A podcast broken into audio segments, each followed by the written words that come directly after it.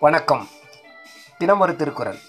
அதிகாரம் பதினெட்டு வெகாமை. குரல் எண் நூற்றி எழுபத்தி ஆறு. அருள்வெகி ஆற்றின்கண் நின்றான் பொருள் வெகி பொல்லாத சூழக்கெடும். பொருள் அருளை விரும்பி அதனை பெறக்கூடிய வழியாகிய தவ ஒழுக்கத்தில் நின்ற ஒருவன் பிறர் பொருளை விரும்பி அதனை அடைவதற்கு பொல்லாத செய்கையை செய்ய நினைத்து விடுவானாயின் கெட்டழிந்து போவான். விளக்கம் இல்லறம் அன்பின் வளர்ச்சியை பெறுவதற்குரிய அறவழி. இல்லறம் என்பதனை உணர்த்த இல்லறத்தை ஆறு என்று கூறினார்.